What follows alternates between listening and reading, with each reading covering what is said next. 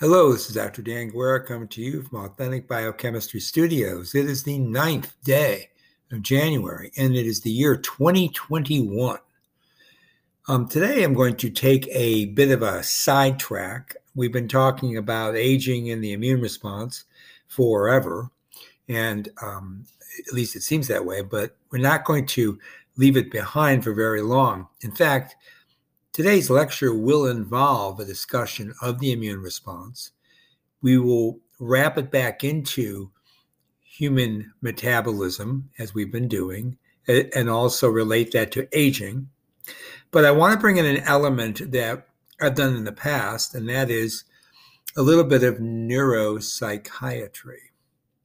Uh, we talked at great length about neuroscience. We talked about neurotransmitters. We talked about metabolism. We talked about various diseases of the central nervous system and associative behavioral issues coordinated with those responses, such as the sundowning in the elderly.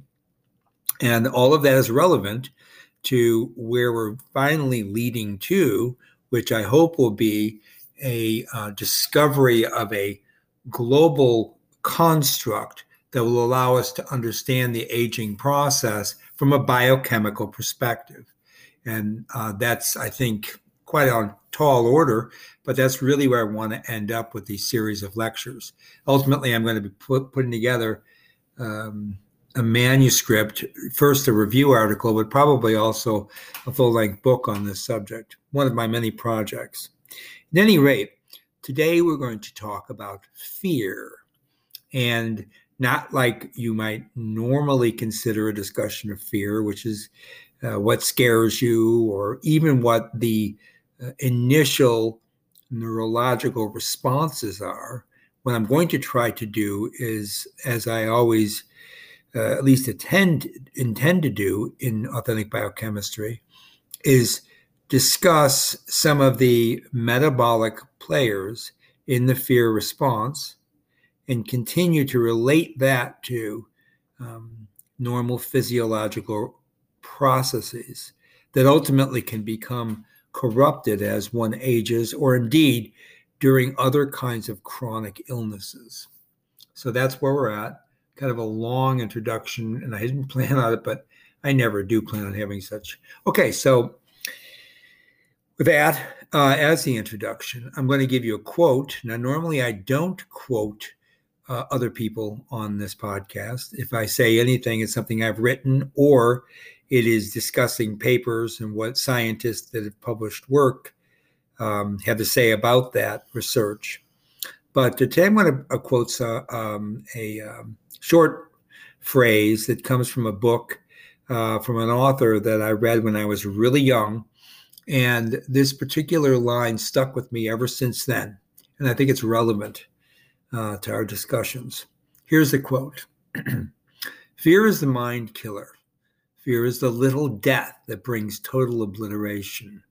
I will face my fear. I will permit it pass over me and through me. And when it has gone past, I will turn the inner eye to see its path. Where the fear is gone, there will be nothing. Only I will remain. Now, that quote comes from Frank Herbert, and it is directly from a book called Dune, which is sort of an apocalyptic science fiction novel, but it's more than that. Now, the reason I like that quote is because it has a lot of the um, pillars of what I consider significant in a frank discussion of biochemical principles related to physiology. that includes neuropsychology and neuropsychiatry. And as we go through the, today's talk, and this will definitely go into uh, more than one session, um, I will try to point out where I think the, the parts of that quote are relevant. So, with all of that, let's think. Let's talk about corticotropin releasing factor. Now, paper published about uh, what 14 years ago now in a journal called Primary Psychiatry. There was a um, discussion about how chronic med- medical illnesses can lead to metabolic and immunological disorders, and that there are anti inflammatory inductions related to those two disorders because of the overshooting of their immune response. So you go with a hypoimmune to a hyperimmune response. Then there are psychotropic interactions between the central nervous system and the immune system, which lead to chronic anxiety and depression, which then impact the central nervous system de novo. And the central nervous system then generates sequence of events related to the production of more pro-inflammatory um, compounds and the pathways that are embedded to uh, generate those cytokines, chemokines, growth factors, etc., which then affect uh, the peripheral part of the body and back to the CNS. So it's a cycle, and it, it's a cycle that these this from this paper called the pro-inflammatory chronicity cycle, which is related to anxiety and depression. So the idea is you are depressed or you're anxious or you're ill in mind, and that illness can then transfer to changes in the central nervous system. And then that can lead to chronic illnesses that present as more medical disorders, which turn out to be metabolic and immunological in nature which then trigger an anti inflammatory response, which can allow for infection and stress related phenomena that can cause a new sequence of disease, which can then generate more anxiety and more depression, which then leads to, again, basically a chromatin remodeling of their neuro- neurological system, including neurons and microglia, uh, that will then generate the potentiation of that response for more chronic medical illness. Okay, so I like that cycle. You know, I don't like cycles in general, and I don't really think it's a cycle because it's constantly moving on because the living system is moving on. You're aging, right? And so the way that one deals with stress in their life when they're 25 is totally different than when they're 45 or 65 or older. And the reason that, that shifts is because everything that is the um, underpinning of the physiological responses are also aging. And when I say everything, I mean all the metabolic and all the gene expression systems that are normally applied to dealing with stresses. And we've talked a lot about that authentic biochemistry. So it should come to no surprise um, when I say that. Now, the corticotropin releasing factor is unique. And we're going to get into a lot of detail of it. First off, let me tell you that there are two isoforms of the receptor, and they're encoded by separate genes, and they're co- and they're named CRF1 and CRF2. And these receptors belong to a class B subdivision within the G protein coupled receptor family, the GPCR superfamily. So you have CRF receptors that positively regulate the accumulation of cyclic AMP in response to binding to CRF.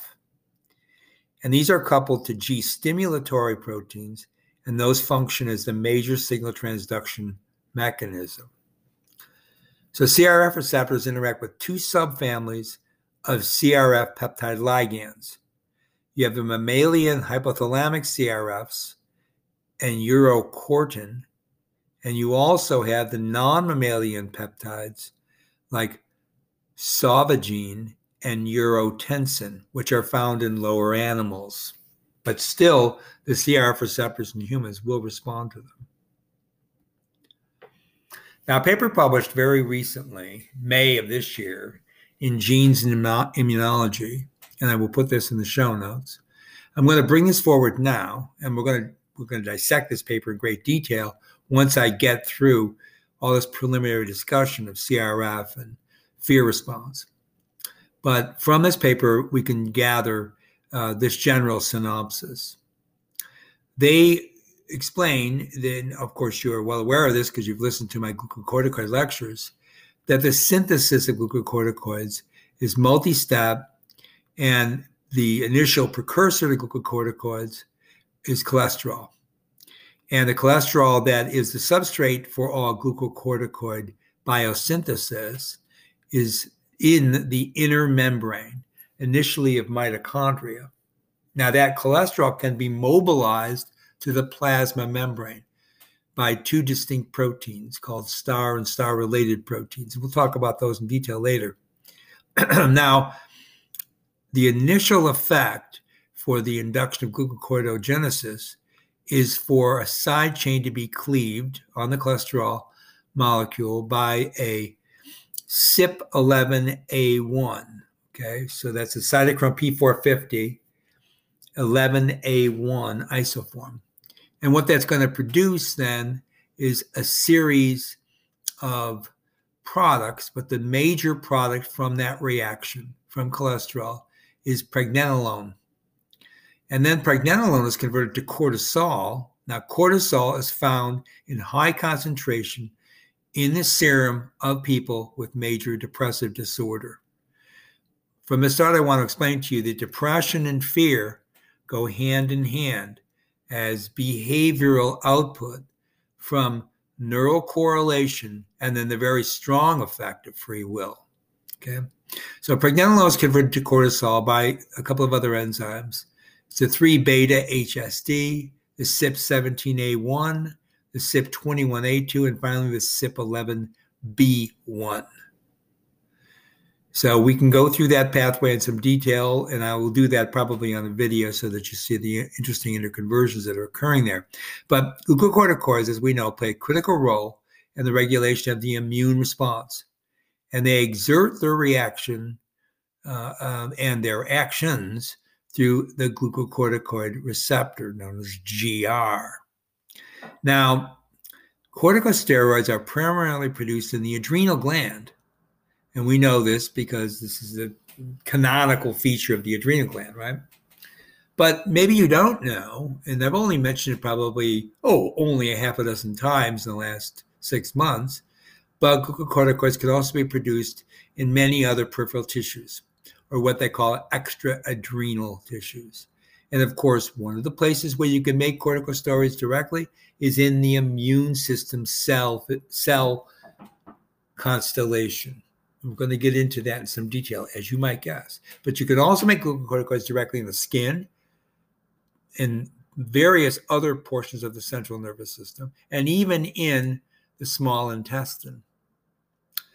Glucocorticoid production is regulated by the adrenocorticotropin hormone, the CRH, which is the corticosterone releasing hormone, but also cytokines two important ones interleukin 1, 1 beta, and interleukin 6, but also tumor necrosis factor alpha. So many different intermediates are necessary to induce the production of glucocorticoids upon stress response sequelae. So the bioavailability of cortisol in any given um, submembranous compartment is dependent upon its interconversion to cortisone, which is essentially inactive. And that's carried out by a unique enzyme called the 11 beta HSD1 slash 2. So you have a system where you can make a very potent um,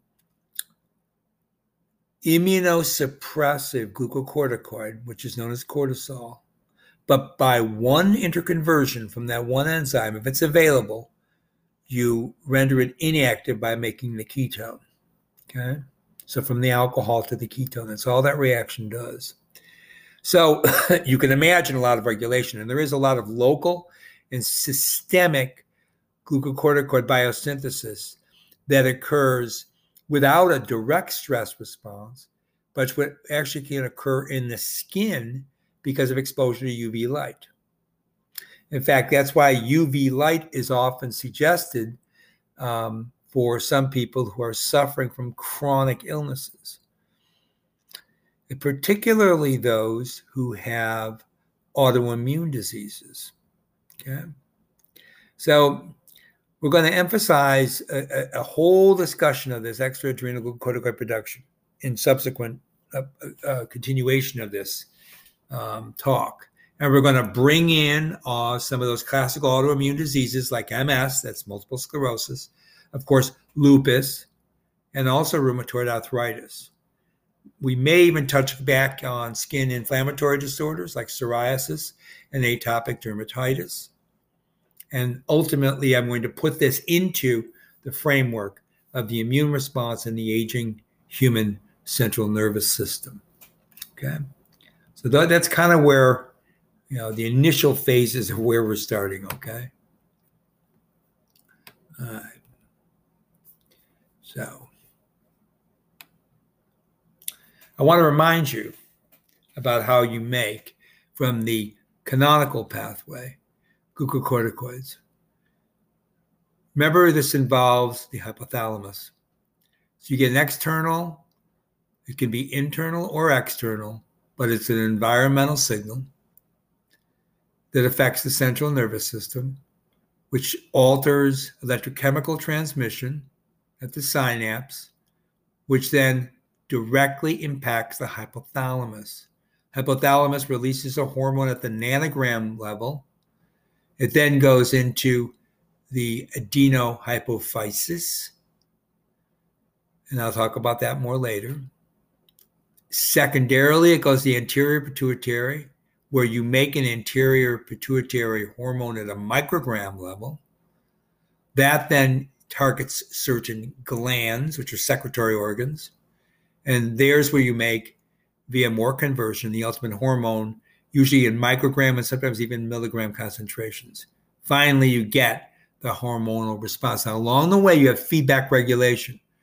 The ultimate hormone that you're synthesizing, such as cortisol, can go back and inhibit all the way at the central nervous uh, system initiation. It can also inhibit at the hypothalamus and at the adeno hypophysis. You have a short feedback loops that come from the anterior pituitary, which can inhibit the adenohypophysis, but also at the releasing hormone level and also at the hypothalamus. Now, at the hypothalamus, you can generate an axonal transport of oxytocin and vasopressin. Then you enter into what is known as the neurohypophysis, and you get a release. And for example, that can immediately generate uterine contractions and lactation. And that hormone, of course, is oxytocin, canonically, classically. But also, that release can generate directly water uh, balance and homeostasis. And then the hormone there is vasopressin. Okay, so that gives you a couple examples and leads us into the more um, florid system. So the more florid system, you get neurotransmission that can affect the release of hormones in the hypothalamus. You can release GnRH, TRH. Now, GnRH is going to be the growth hormone releasing hormone. TRH is going to be the thymotrypsin releasing hormone. Hypothalamus will also generate, as I just said, the corticotropin releasing hormone, which then is going to affect the adrenocortical uh, hormone. The hypothalamus can also generate norepinephrine, which will turn on the production of beta endorphin, alpha MSH, and CLIP. That's from the pro melanocortin gene. You will also affect prolactin from the hypothalamus, both a negative and a positive response. Some prolactin goes to the mammary gland, for growth and development and some prolactin to the testes. Um, you also get follicle stimulating hormone, which is related to the gonadotropin releasing hormone, the gonadotropin uh, releasing an uh, inhibiting factor, which can turn on the luteinizing hormone, which is sent to the either the testes or the ovary. In the ovary, you get after ovulation in the corpus luteum, you make progesterone, the testes, after interstitial cellular development, you make testosterone. Okay. The FSH also can go directly to the growth of the uh, seminiferous tubules for spermatogenesis and to the Sertoli cells, which will produce androgen binding protein, uh, as well as inhibin and other factors. So that gave you a more florid detail of the grid for uh, hormonal synthesis. Now, a paper published in Cell Death and Disease in 2016 is going to take us into a different avenue. But don't worry, we'll come back. Now, this paper, the reason I chose it is it talks about sphingomyelin phosphodiesterase, or just simply sphingomyelinase, and a knockout of sphingomyelinase known as SMPD3, double knockout.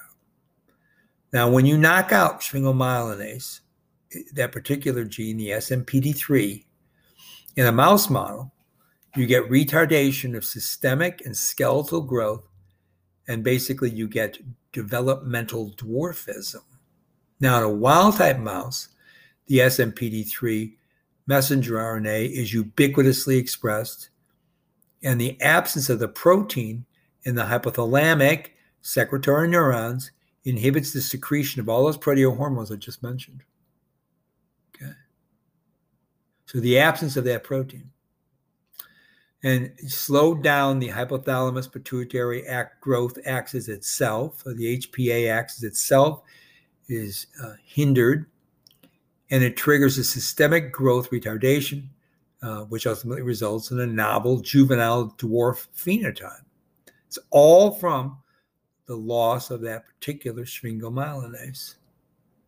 So the autonomous, the, the autonomic expression of SMPD3 in chondrocytes is also shown by functional reconstitution experiments using a double knockout that when you express SMPD3 as a transgene, you drive chondrocyte specific COL2A1 promoter, and that then generates the production of chondrocyte.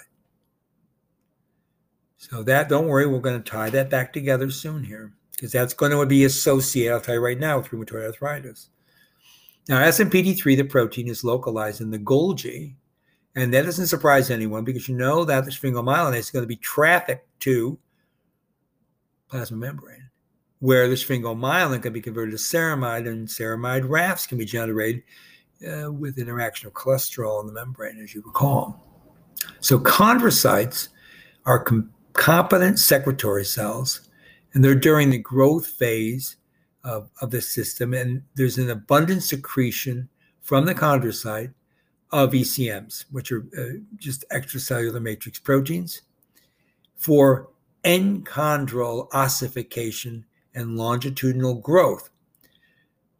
And as such, when put in tissue culture, these cells, that is, you get to see what the molecular events are for chondrocyte growth and development just by looking at the production of these extracellular matrix proteins. So there appears to be a function for the sphingomyelinase in the Golgi vesicular protein transporting system, which I just mentioned to you, because the inhibition of SMPD3, which gets stalled in the Golgi because of changes in ceramide production in the plasma membrane. All of that will disrupt proteostasis induced ER stress, and you'll get a compromised chondrocyte function that will lead directly to apoptosis or ferroptosis, and ultimately you'll get skeletal malformation and severe chondrodysplasia, which translates to dwarfism, you see. So the action of the sphingomyelinase and the sphingosine synthase in the Golgi essentially maintains a ratio of sphingomyelin to phosphatidylcholine and then their congeners, ceramide and diacylglycerol. You get a homeostatic control over the ratios of sphingomyelin and PC and ceramide and, D, and DAG. And what that allows for by having either the synthesis of sphingomyelin or the degradation of it in association with glycerol metabolism is a remodeling of the Golgi membrane lipid bilayer, which essentially results in vesicular transport. Of course, all that gets corrupted if you have a deficiency in the sphingomyelinase, particularly the SMPD3, okay? because you get a alteration of the formation of vesicular carriers, which then alters all subsequent Golgi trafficking during growth and development.